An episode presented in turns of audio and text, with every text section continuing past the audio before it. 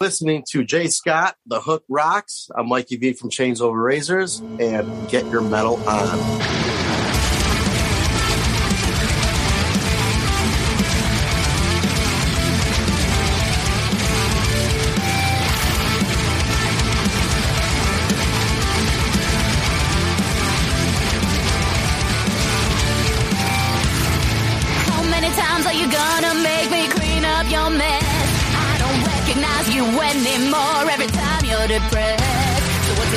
Latest excuse? Go medicate yourself until you realize there's nothing left. You throw it all away. I just I don't know what why. I see my reflection, but I'm not that guy. Each time that I slip, I just can't get up. I throw up and I choke, fuck I've had enough. I can take no more, so I drown the pain. Popping pills with my liquor and shooting up a vein. It's like a hole so deep, sucking like a grave. My demons get the best of me, I'm enslaved.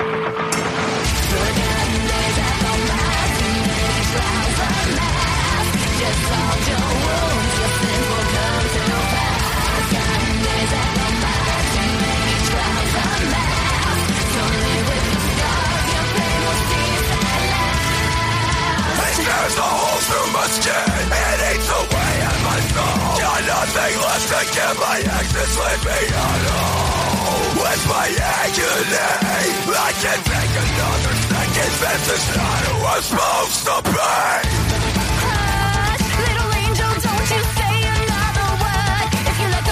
Hey, what's happening, everyone? Welcome back to the Hook Rocks. I'm your host, Jay Scott. Thanks for coming back and listening. Got another great episode lined up for you today, and uh, hope you will enjoy another new music spotlight. We are part of the Pantheon Podcast Network, a great network of music related podcasts. I always mention at the beginning of every episode some of my friends who are on the network. Martin Popoff, the rock historian. We've got Ron Anesti and local Chicago promoter here, Vinny Appice and Carmine Appice on the Hanging and Banging podcast, as well as Tom and Zeus, the number one Kiss rated podcast in the world. Well, at least in the United States. I don't know about the world, but is, is there, are podcasts popular outside the United States? I don't know that. I think some areas, yeah, but I think uh, the U.S. has kind of cornered the market on podcasts. But Mistress Carrie is also out in Boston. She's part of that group as well. Decibel Geek. Uh, always like to mention some of my other friends outside of Pantheon, the Itch Rock and Radio Show, Chicks Who Love Music, Bend and Scoop, and the Pod of Thunder Kiss podcast, who does a little thing, a lot of things too about like other songs and detailing songs. So check out all my friends, check out all those podcasts. Um, again, thank you for listening. We've had some great podcasts over the last month. We've done some new music spotlights with Chains Over Razors. We've uh, we've done Georgia Thunderbolts. We had Fortune Child, Naked Gypsy Queens. We always like being the place for new rock. There's a great emerging rock and metal scene that's out there. We love to support it. Uh, we've done, gosh, probably over 125 new music spotlights in the two years that we've done this. So there's something for everyone. Another Chicago band that I'm hoping to hear some new music uh, from hopefully soon is a band called Erico that we they were one of our first guests way back then. So I don't know what they're up to, but hopefully we'll check in soon with them. We've had Scott Gorham from Thin Lizzy. We had Ty Tabor from King's X. We always like to talk about different things too as well. We have our resident audio expert. You can follow him on Twitter at Skylab Tapes. We talked about vinyl, cassette, and CD plus streaming, where the market's going. Will streaming grab any more of the market share that they currently have? We also talk about NFTs and blockchain and what that means to new bands out there too.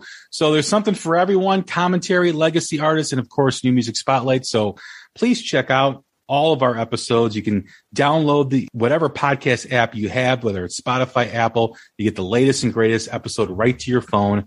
And uh, we're approaching 400 episodes, so be on the lookout for that too as well in the next couple of months. The next guest we have, the next new music spotlight is a Chicago area metal band, which I'm really excited to have on. Always like to support local acts too as well. And uh, we just had Chains Over Razors. They're another Chicago band too. That was a lot of fun. We were talking about a lot of the things in the old neighborhood. I got a kick out of it. Not not a lot of times in this podcast do I get to talk about things local to Chicago, and uh, I always enjoy doing that. The band we have today is SickSense, and we have a a couple, a married couple who fronts the band, and that is Robbie and Vicky. What's going on? Thanks for having us, Jay. Thank you for doing this. I appreciate it. So this is kind of a, a unique setup. I've never, I, have seen a band, Ida Mae, that was husband and wife, but I've never actually interviewed uh, a husband and wife tandem. And what's really cool about the band is that you guys kind of give a perspective of both the male and female point of view whenever you're touching on a subject in a song. And we're going to get into that, but that's a very unique kind of concept and very unique kind of feel for a band too, as well. Cause not a lot of bands, if any, do that. So, uh, we will definitely get into that. But we always start the same way every time we have a first time guest on the podcast. And that is really what we're all about. Just like every great rock song pulls you in with a hook. Um, every rock fan has a moment whether it's a song, an album, a band, or performance that hooked them on rock and roll. What was it for you guys? Ooh, that's a tough one. Start coming in hot there. uh, I, I, could, I, could, answer that quickly. Uh, okay. Well, like my, my dad was really big into a classic rock band, so as a kid, I was always hooked into Queen, just listening like "We Will Rock You." That that got me going early on. Um, but then when I became a teenager, uh, for metal, what hooked me in was listening to Slipknot's Before I Forget. That hook got me sucked into metal, and I was all about it ever since. Vicky, and you? I don't know. I, I, I honestly hate these kinds of questions because, like, I I can tell you a bunch of things that I heard when I was younger that, you know, I kind of loved, but I can't remember it being, you know, one song, one band. It's really because because back in the '90s, radio was the thing, right? And that's where we heard everything, or MTV. So I just remember being surrounded by music. Um, I can tell you for heavier music, a lot of like gateway stuff that was on the radio at the time was like uh, Linkin Park, Limp Bizkit, Evanescence. Um, Muse, even like the first album from Muse, a lot of that like in between where I'm like, oh, this is quite different from the normal pop stuff that we hear. And I was intrigued. Um, so I, I guess that sort of answers it. there used to be a radio station in Chicago called WVVX 103.1. It was yeah. RPM, Real Precious Metal. And it would come on at seven o'clock at night during the day it was a Spanish speaking station. And they were, I think the radio station was in Highland Park. And at seven o'clock, they would come on and they would go till midnight. And then there would be another show from midnight to like four in the morning. And I, I was in, I went to Catholic grade school. So I remember putting my radio, my, my boombox on the other side of the bed. So it was against the wall next to plug. And my mom would come in, tuck me in. And I was like eight or nine, ten years old. Um, and it lasted for several years, the radio station. But I put my headphones on and listened to the rock and metal station. And I would fall asleep like two o'clock in the morning and get up and go to, the, you know, go to grade school. And, you know, everybody would be, you know, chipper and, and, and whatever. And I'd be sitting there like half asleep because I'd be listening to rock and metal all night. Um, but you know, once it gets a hold of you, it it really, I mean, you become. I've never met a metal fan that wasn't passionate about metal, or a rock fan that wasn't passionate about yeah. rock. I mean, once it gets in your blood, it becomes part of your soul. Yeah, because yeah. it's not it's not a genre of music that you just you know stumble upon. Right. It's not something that you listen to in passing. It's something that you might accidentally hear it somewhere, but it has to you have to actually really love it to take the time and the investment to find more bands and listen to more. It's not it's not mainstream. Maybe it was, you know, back in the 80s and the 70s that was like the popular style of music, but right now it's such a niche genre mm-hmm. that once you discover it, you you have to be passionate about it to keep listening. Yeah, it pulls you in and it's like very relatable music, so yeah. Rock fans always want to share. Rock and metal fans always want to share music. They always want to tell people about a band, a song. Check out this band. Yeah. Right. You never hear a pop music fan like bother you about a great pop song, right? Like they don't come like if you're at work or whatever. They don't come stand up. You got to hear this pop song that I heard on the radio. You, I've heard it too. Everyone's already heard it. yeah, but but like no one is like that. It's all Yeah. you know. It's it's more or less kind of like popular music. That's why I call it pop music. But Yeah. it's kind of like music for like the casual music fans. When you talk Yeah. to a rock and metal fan, I mean, like you know, you got the rock T-shirts. You know, you've been to the concerts, you've been to the shows. You're, tr- you every time one of your friends gets in the car, you're playing something that you know they've never heard before, and you're waiting for a reaction. That's what the rock community really is. That's what the metal community Sure. is. Absolutely. Where did it go from there from you guys? You mentioned, you know, some of the the bands that kind of pulled you in, but when did it become something that you wanted to do, be on stage and be in a band? Hmm. You want to go first? Um, yeah, I could go first. Yeah. So for me, it was, um, it's funny. I actually got into heavy metal music, um, from all the video game playing I would do. Uh, back when I was a kid, there was like, uh, Tony Hawk's Underground, uh, 2 and Guitar Hero and Rock Band at the time came out when I was like, 12, 13. That's when I got into it. And I started hearing these heavier bands through that. And once it pulled me in, like, like I mentioned earlier, once I heard Slipknot, that's what drew me in. And I was like, oh, I, I got to be a metal musician at, at some capacity. I got to start playing some kind of instrument. And then for whatever reason, um, the vocals really drew me in and it seemed like the cheapest option at the time. I couldn't afford anything pricey or expensive. So I was like, well, I, I could practice vocals. So it was just something I gravitated towards. And ever since I was 13 years old, I was like, after school, just coming home and just practicing for hours, just bothering the hell out of my mom and like our neighbors and everything, just screaming my lungs out, trying to figure out how to do it. And, um, I've been doing it ever since. Yeah. For me, it wasn't quite exactly the same. Um, I've been singing all my life. I was one of those kids in school where I could just sing on pitch. So, you know, you're like five or six and the teachers are looking for kids to be in the choir. And it's like, oh, you, you can sing. You join the choir. They don't really ask you. They just tell you and you do it. And I was a very shy kid and I would do everything that my teachers told me, you know, even if I didn't want to. Um, so like I've just, I was kind of singing my entire life. And I think it, it just was around middle school slash high school when, when I discovered heavier music, specifically like more old school bands like Iron Maiden or Judas Priest or even like the, um, the Swedish death metal scene, like, you know, In Flames, Dark Tranquillity, that I actually found myself wanting to listen to music. So I was just listening to music all, all the time. And then similarly to Rob, I, I didn't have a guitar. I didn't know how to play guitar. I had a, a keyboard, but you're not really going to play keyboards in like a heavy band. Like it's done, but it's very like, it's very, very, very niche. So I just told myself like, hey, you can kind of sing on keys. So just, I just started singing, but it wasn't like singing was never my passion. Like for me, it was, it was about the writing. So I just wanted to write music. And then I figured, okay, I can sing. So maybe let me pull my focus towards that instead and use that as my instrument. Imagine, you know, hearing Rob Halford or Bruce Dickinson as, you know, someone who's, you know, singing, you know, hearing those voices, they're so recognizable and they have such range with their mm-hmm. voice too as well. I had, I imagine that was an, an impression on you too as well with their style.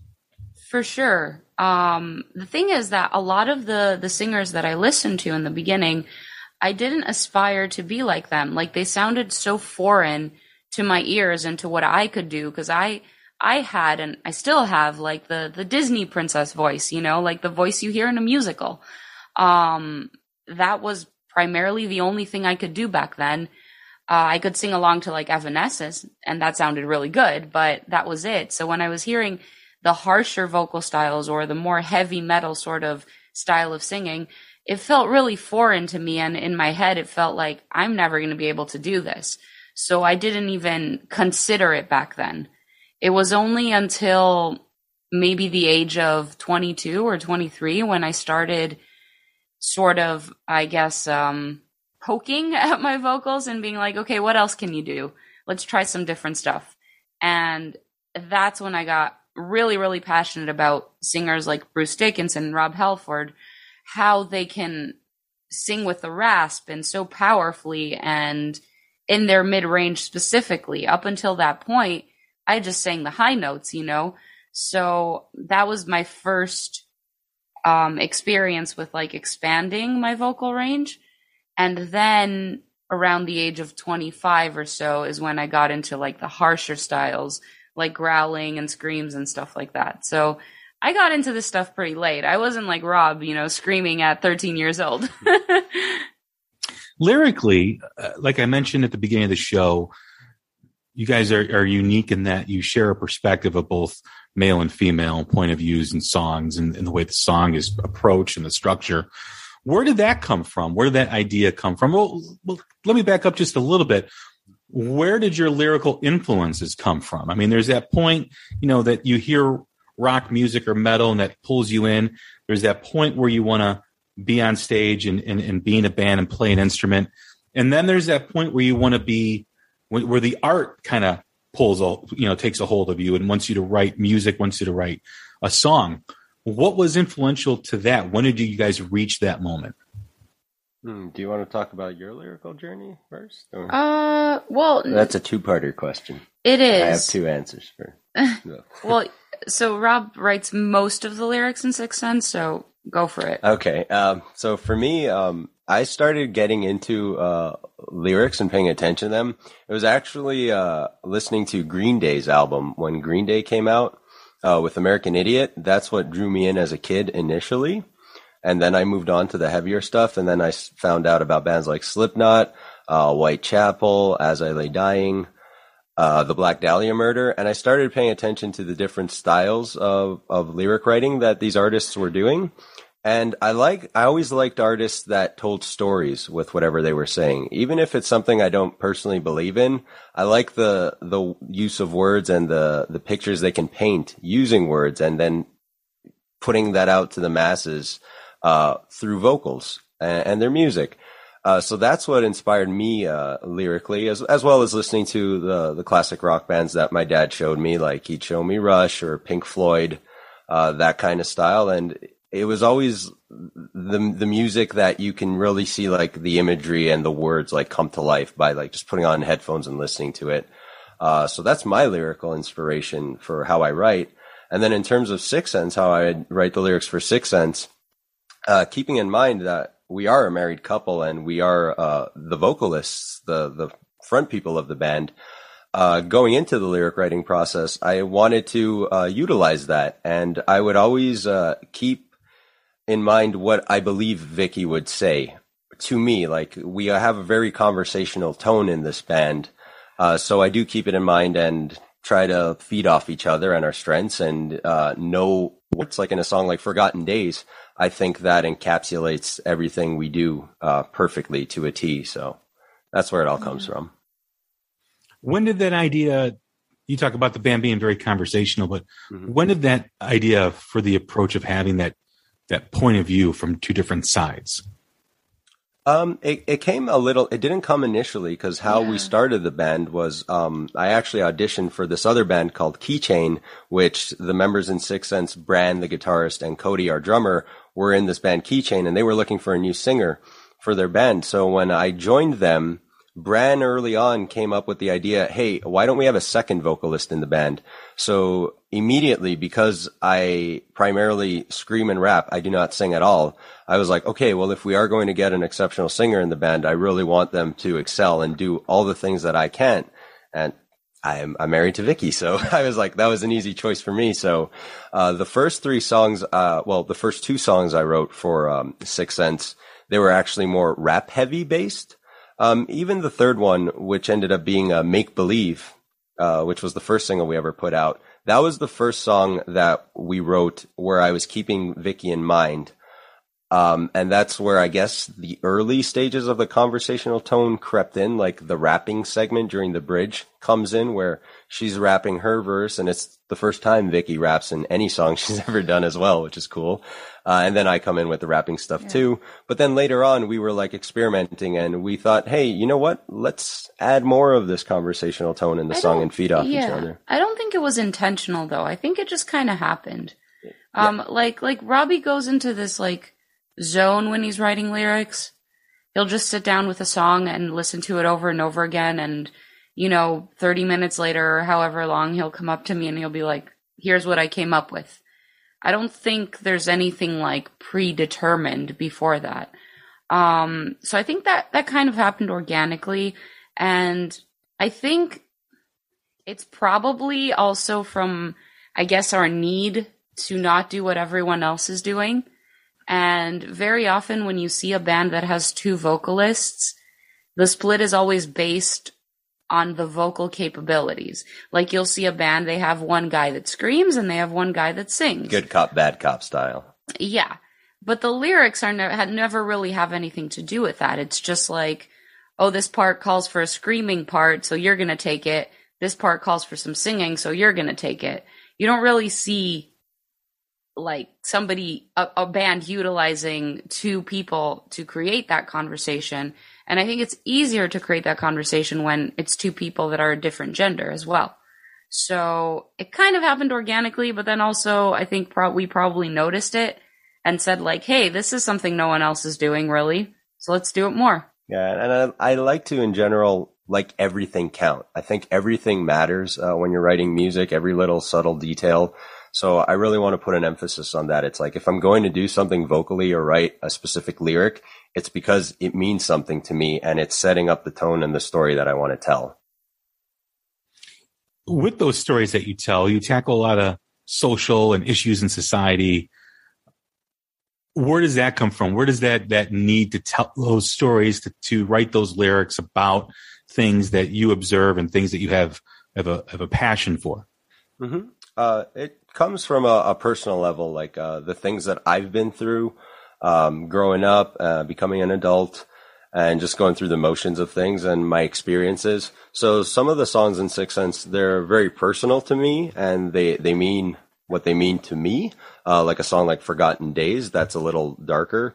But then I will have songs that are possibly more relatable to people, and they might not agree with me or they may disagree.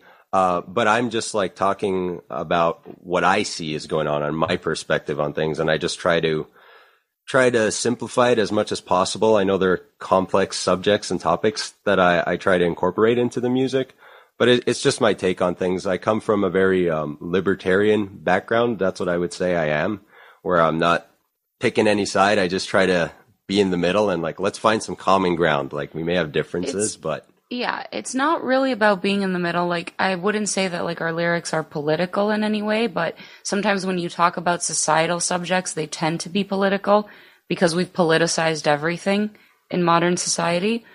Um, and, and I hear this very too often that it's like you can't be in the middle. You have to choose the side, but it's like, I feel like my entire environment, with the exception of a few people that are very strongly like political in their beliefs, everyone's kind of, you know, somewhere, somewhere, like not necessarily all the way on one side or the other side. And we're all kind of drifting somewhere in between. And we have a lot in common in our beliefs, and we don't even realize it because we're being forced to to be against each other. So I think that's something, at least for me, that is important to be said in lyrics because we should be emphasizing what we have in common. And when we do disagree on something, we should be able to have that conversation without saying, like, hey, you know, delete block, you're not my friend anymore. Yeah. I think as long as you're not hurting someone physically or emotionally, and you're just, you know, this is my opinion and this is how I choose to use to, to live my life and not telling other people how to live their lives, I think that's probably the best way society could function. But um, I know this is maybe an idealistic way of thinking, but I think what matters to you is what you should be putting out into the world. So I think this is something that we both care about. So we're putting it in our music. Yeah, we we just want to live in a, a world where we can talk about things freely and not hate each other for it. Let's just have discussions, and we want to open that up again because I feel like a lot of bands today are afraid to, or they don't want to, or don't care. Yeah, and I also think too when you look at you know, especially over the last decade or so, you know, there seems to be you know two polarizing extremes mm. on each side pulling people away, and I think now people are starting to kind of get fed up with that and kind of return to the middle yeah. and you know return to that you know it doesn't have to be you know people don't have to believe how i believe although the people that do usually have the loudest voices you know yeah. they're the ones that that scream the loudest and yeah. i always learned at an early age those who scream or you know those who scream the loudest know the least yeah. So, um, but I do think that there is something to that about being in the middle and people starting to to be more inclined to because in the center that's where progress is made because that's where that's where uh, compromise is happens is in the center. So hopefully we can we can begin to move forward. M- more people move forward to that. Yeah, I mean, just to to add to that, um, I feel like there's there's this cer- certain like these rules and these set of beliefs that come with political parties where it's like if you are let's say a democrat then your belief system on every subject in modern society has to align with these right. Exactly. sort of beliefs. And mm-hmm. i think therein lies the problem because i'm sometimes i find myself you know thinking in a more liberal way and then with other things I'm a little more conservative with how I live my life and and I I truly question like why isn't it that I can't, you know, on each of all these different subjects agree with someone on this and agree with someone else on this. Yeah. And I think that is truly the problem and what we need to to be talking about as humans because we're not we're not black or white, right? Everyone's different as people and as beliefs and opinions and all that. So when you're forcing us to be black or white, then I think you're you're ruining individuality and uniqueness. And I don't want to live in a world where we're doing that, you know? well, it also goes with the same, you know, with every situation. Very few situations have one truth. There are yeah. multiple truths with every situation. And you can be right with all those multiple truths and you have that point of view, but also understand that that's not the only truth for that circumstance. Absolutely. Uh, We're all individuals and you got to take things on a case by case basis, as you right, said. Right. Absolutely. Where are you guys from in Chicago? So I'm, I'm actually the only one that's from here, born and raised here. I did leave, hmm. um, at the age of 10. I actually moved to Greece. Um, and then I came back. So I'm actually like a Greek American. Um, so I was born in the east side of Chicago. Uh, then we moved to, to Lansing when I was younger and, um, back on the east side now. Rob is actually from Montreal, Canada, and the rest of the band is from Canada as well. Yeah. yeah. I, um, years ago, I used to work in a sales office in Harvey, uh, at 171st and Halsted and uh, I used to I worked there for a couple years. Uh, interesting location, um, interesting spot. Uh, I remember when the when the clocks would change and you'd move the clocks back so it'd get darker early. Yeah. Yeah. We used to have to leave the office by three thirty because the neighborhood nope. wasn't the best, you know, because you didn't want to be there at night. Yeah. Um, but I used to, yeah, I mean, I, I would, you know, my sales territory was Indiana, all the way down to Indianapolis to then, you know, downstate into like Peoria and everything in Illinois. But, uh, yeah, no, I, uh, Torrance, uh, Torrance Avenue, right? In yeah. Lansing. That's the last exit before you get to Indiana. Yeah. And, um, yeah, I was at, uh, what was it? Halsted? That's where I would get off, yeah. which I think is right before, uh, yeah. Torrance. So, and you got the Rock Quarry. You know, that uh, blows up a few times a week. you know, and uh, I remember the first time I was in the office, the quarry blew that day, and I didn't know.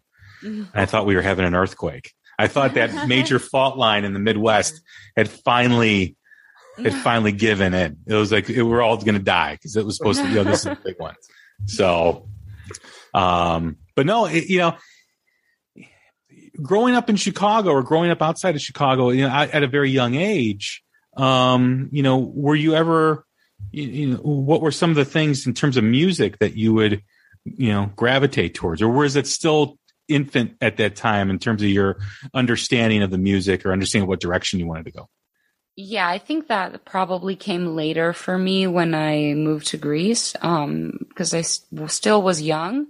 But I do remember, you know, some of my earlier years just turning on the TV or the radio and like what was on there. And, um, I think I'm a little fortunate, you know, I'm an 80s kid. So a lot of early 90s stuff was on, you know, like a lot of the, the good pop, like Michael Jackson at the time, super popular on MTV. Um, a lot of like my mom listened to a lot of like 70s uh, sort of disco and funk albums. So like while it wasn't like rock or metal, I feel like it was it was still good quality music and it was enough to shape my ears in a good way. Um, versus, you know, what's on the radio now. I kind of feel bad for, for kids right now listening to that. But, um, yeah, it was, it was a lot of, like I said, earlier pop, disco, uh, funk, that style of music.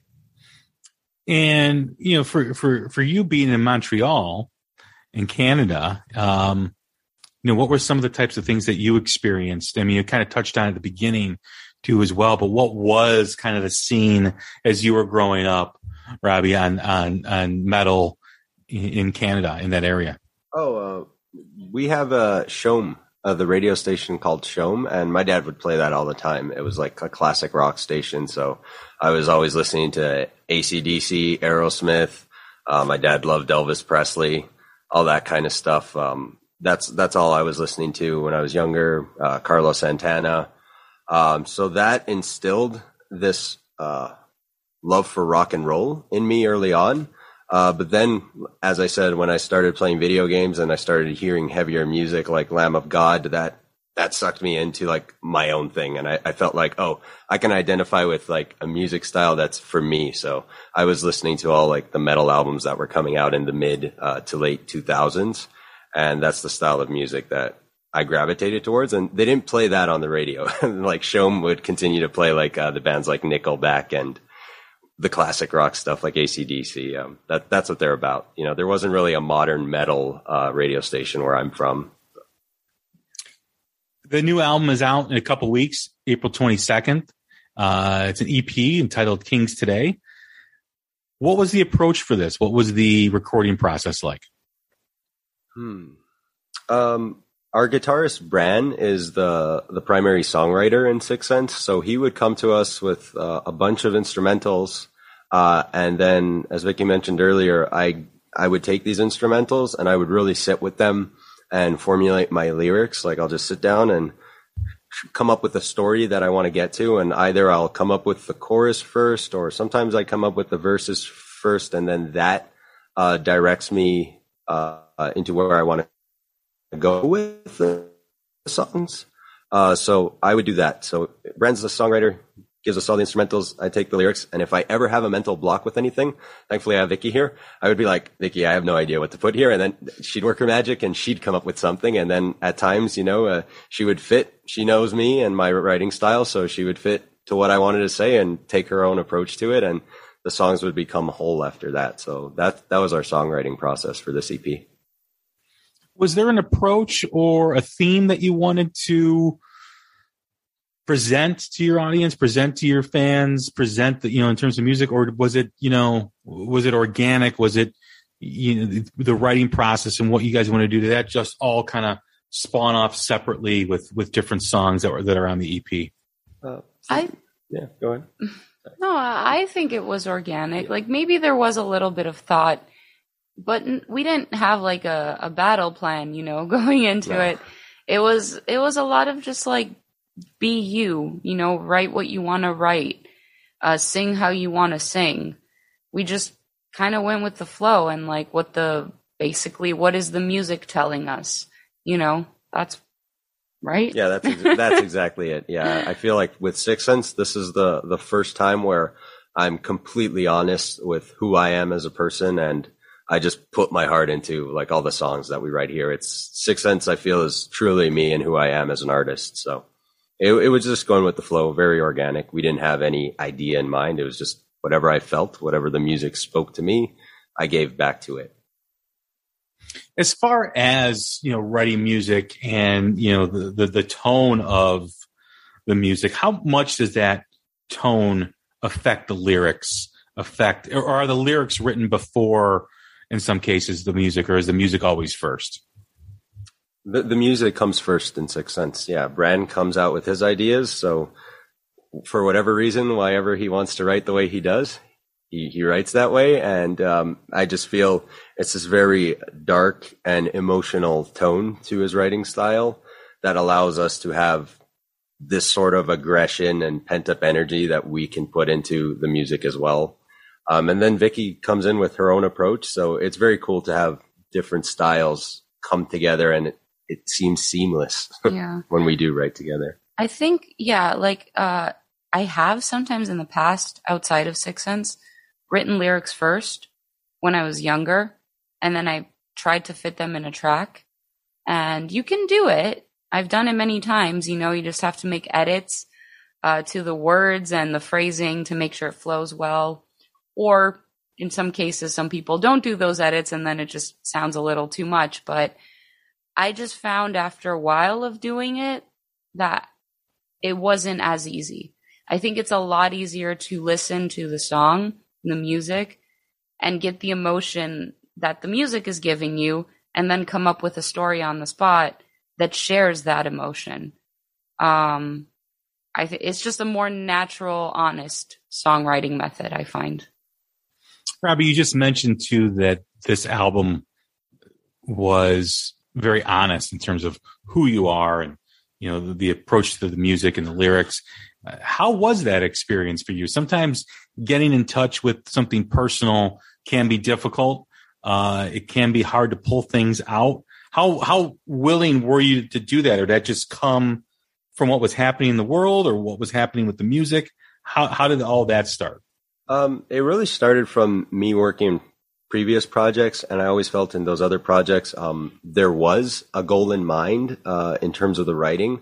So I felt like that put me in a box, and it, it's fine. I can write to whatever you'd want me to write about. Um, but I feel like working with Brand and SickSense, he was just like free reign, do what you want to do. So it was the first time where I ever collaborated with any other musician that gave me that opportunity to be like, just write how you want to write. And I was like, okay. And like I had no limits and uh, vocally we had no limits as well. I was like, this is the first time where I feel the sky is the limit. We're, there's truly no limitations in SickSense for us. So that's, that's where that came from. It was just brand trusting me and my capabilities and being like, yeah, do what you want to do. And here we are. there has to be an excitement when when you feel that. There also has to be worry that you have to deliver. You know, when someone gives you free reign, you know they're giving you kind of the keys to the to the to the store, right? Like you're able to do what what you want and, and fit the lyrics into the music, um, and and be who you are. There has to be some, you know, obviously excitement as an artist because you kind of have a blank canvas, but Yeah. in in some ways you have to you know you've you've you've got to put the proper paint on the the proper color scheme on the canvas right Well, yeah. I mean, I don't, I don't know how you feel about this, but for myself, I'd say maybe just for the few couple of songs in the beginning, until you see that, like, ever, like we wrote a few songs, and then our bandmates were like, "Sounds awesome. This is great," you know. So once you see that there isn't any pushback, there isn't any like questioning of what you've done, then I think it's easier to just do it and not be afraid. Um, and I will say I've collaborated with a lot of musicians and they, they do kind of fall into two categories. They are the, here's free reign, do whatever you want, and I'm to love it. And then there's the other kind where it's like, here's free reign, but there are some strings attached. And then you send your, what you wanted to do and they're like, okay, I like it, but can you change this, this, this, this, and this? And that's hard to work with because then you're like, okay, did I really have free reign? You know? Um, but that's not the case in SickSense. So I think maybe after writing a few songs, I think we were both just like, this Right, is cool. This, this is who we are. Yeah. It, I think for me, it came from a place of um, uh, being confident and believing in myself. And this was an opportunity for me working with SickSense to just showcase that, hey, I deserve to be here. I can do this. Um, and I'm happy I was able to have that chance because I think people are finally able to hear it. And I think I'm proving like a lot of doubts that I had in myself wrong. So I think as an artist, your biggest critic is always going to be yourself. And it's, it's very fulfilling to just write the music you actually want to write. And it, it's awesome to see that other people can relate and they enjoy what you do. How do you navigate through that vulnerability of being open and being who you are and writing all that stuff? I mean, that has to be cathartic, you know, it has to be, you know, therapeutic, but there's also like, I'm kind of showing myself to people. Is there a, is there a, how do you navigate through that? It's, you just got to jump. It's like just jumping off the cliff, kind of, so to speak, with Mhm. bungee jumping, hopefully. And, you know, just putting yourself out there. Uh, it's, it's just a matter of doing it. I think a lot of doubts that anybody have, has in life is just themselves telling them, Oh, no, I can't. This is gonna, not going to work. It's going to fail. And you, you just got to get past that and just go in the deep end and learn how to swim. Um, that's what it was like to me. So you, you can't be afraid to take risks in this life. Life is dangerous. Just live it. What excites you about the band SickSense and, and the music at this very moment the most? Hmm. I guess the future to see where it's going to go. Um, if we're talking about excitement, you know, I think excitement is one thing and then satisfaction or happiness is something else. Like, I think I'm happy with what we're doing. And I, I love all the music we're creating. I love the music videos, the visuals, the, just the business decisions. Everything about this band is very satisfying our relationship with our band members. It's all, you know, being in this industry, it can be difficult. You're in a relationship with another four or five individuals, and we're not necessarily all the same people. So you're you're walking, you're working around that, right? And um, there have been, like I said, I've collaborated with a lot of artists, and some are easier to work with, and some are harder to work with. So I'm really, really happy with how everything is running in SickSense. Um, Everybody seems to like be able to do what they want to be doing, and Yeah. we're all on the same page with Yeah. one thing. Sorry. but then, yeah, if you ask me like what excites me, I guess what excites me is to see where this is going to go and how far it can go and how many people can we reach that will listen to our music and feel the same way about it as we do. Um, I think this is the first time in my life where I've truly started something from the ground up and I see it being able to reach really, really far. So Yeah, and we have a lot of free reign in this band, not just uh, how we create our music. We have a lot of free reign in the business decisions we do. We have a very do-it-yourself work ethic. We take care of everything. We're not on any record label at all, and we have built uh, our own team outside of the band members as well. Like Vicky was mentioning, like through our merch designers, um, uh, through our, the publicists we work with, they're all helping us out. Uh, through our visuals, our film director Chris Kells and it's very cool and satisfying to uh, see other people's dreams and visions come to life too. Like Chris Kells, a lot of his uh, video ideas uh, for our band and our music videos that we put out so far, they were his, and it's cool to give people like him an outlet to express themselves creatively in that manner too. So I think that's the most exciting thing with SickSense is the sky's the limit. Like we, who knows what we'll will end up doing or where, where we'll end up going. with the album or the EP due out later this month, uh, what about plans for playing live? I know, you know, as the world begins to open up, and you know, some more in, more in, in in different places than others. Uh, what are your plans? Are there plans to tour? Do you have anything lined up yet, or is that still, you know, a work in progress? Uh, nothing lined up yet. Touring and just playing live is probably at the bottom of our list. Uh, not because we don't want to do it. we do want to do it. Uh, we just feel like maybe it's a little too soon. Um, although, you know, releasing the EP, then we'll have five songs out. You could say that's a good opening set on a tour. Um, but I, I think we're just like a little more realistic. Like we've all been in this industry a lot longer than how, how long SickSense has been a band. And we know that when you start something, it takes time. So we want to just like really focus on growing, growing on social media, um, our fan base, putting out more music, and then, you know, really, really getting into like the live aspect. Uh, that being said, of course, we're open to anything. Like if an opportunity presents, if there's like a booking agent that, I don't know, wants to work with us and can see us on a tour opening up or something, we'll of course discuss it. But as far as our mindset goes, we're not there yet. Like we want to put out music and more music after this EP and then possibly look into touring ourselves. Yeah, we're, we're really not itching to play any shows. Not that we don't want to, like Vicky said. It's just uh, all of us, each individual member, has like been doing this Yeah. for almost ten We- years each. So you know, we basically we know that it's not the smartest idea for a new band to say, "Yeah, we're going on a string of shows," and we start playing shows, and there's ten people there. yeah, You know, you don't want that. so we're not in a rush. that slow and steady approach, you know, really kind of gives you the foundation as you kind of continue to grow. You know, I, I've you I've always heard that phrase. What what uh, builds fast falls fast, right? You know, you you always see the the the the one hit wonders, the popularity increase right away, but there's no sustainability.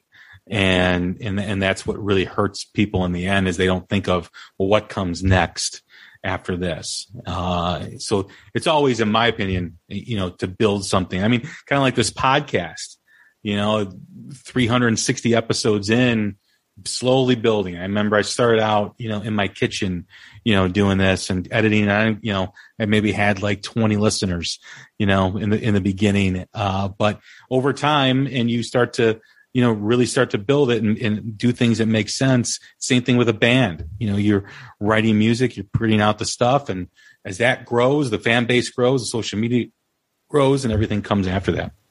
Yeah, yeah. exactly.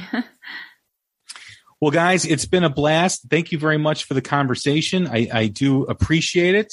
Um, it's always nice to talk to people who are here local in Chicago, although I'm in Schaumburg. So you guys are like all the way yeah. in, in the, uh, in the south part of the state or south part of the city, Yeah. um, south suburbs. Yeah. And, uh, but yeah, uh, it's nice to always talk to people who are, who are local here. For sure. Thanks for inviting Yeah, us. Thank Thanks you for, having, us, us. Jay. Yeah. Thank you. Absolutely. And, and continue, you know, good luck and good luck with the, the new EP that comes out April 22nd. Why don't you tell everybody where they can find you on social media and what's happening here in the near future? Yeah, sure. Well, SickSense, everywhere on social media, Yeah. one word, SickSense. Our uh, our handle's actually sick x sense on uh, Instagram and Twitter. But just Yeah. Google SickSense, Google Six Kings Sense. Today, and you'll Kings find us. today, yeah. Yeah. Um, and you can find our album and merch on soundescapeagency.com. Awesome. Well, Killer V and Rob the Ripper, it's been a pleasure. It's been a blast. Thank you, Robbie and Vicky, for doing this. I appreciate it. Thanks for having us, Jay. We appreciate you. All right, everyone. I'm Jay Scott. This is the Hook Rocks, the Ultimate Rock Community Podcast. Stay safe, stay healthy. We'll talk soon. Thanks.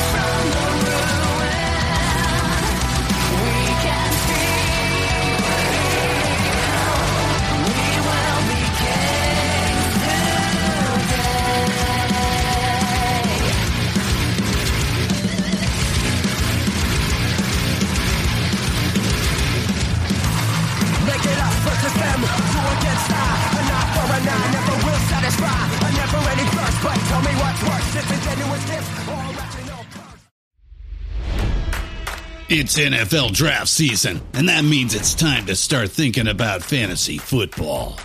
FantasyPoints.com features industry leading experts and prognosticators using proprietary hand charted data to help you score more fantasy points. FantasyPoints.com is the place to go for whatever kind of fantasy football you play. Whether you play fantasy football, daily fantasy sports, or do a little bit of everything, Fantasy Points has the meticulously researched content to guide you to victory. And why wait for the fall? Fantasy Points also covers the new spring football league, the UFL. Join the guru, John Hansen, Scott Barrett, Joe Dolan, and other massive names in the fantasy football universe with an exclusive offer. Use code Pantheon for 15% off any fantasy points package, including the all in package with access to every article, tool, and data nugget that Fantasy Points has to offer. That's fantasypoints.com and code Pantheon for 15% off at Fantasy Points. Fantasypoints.com. Code Pantheon. Score more fantasy points.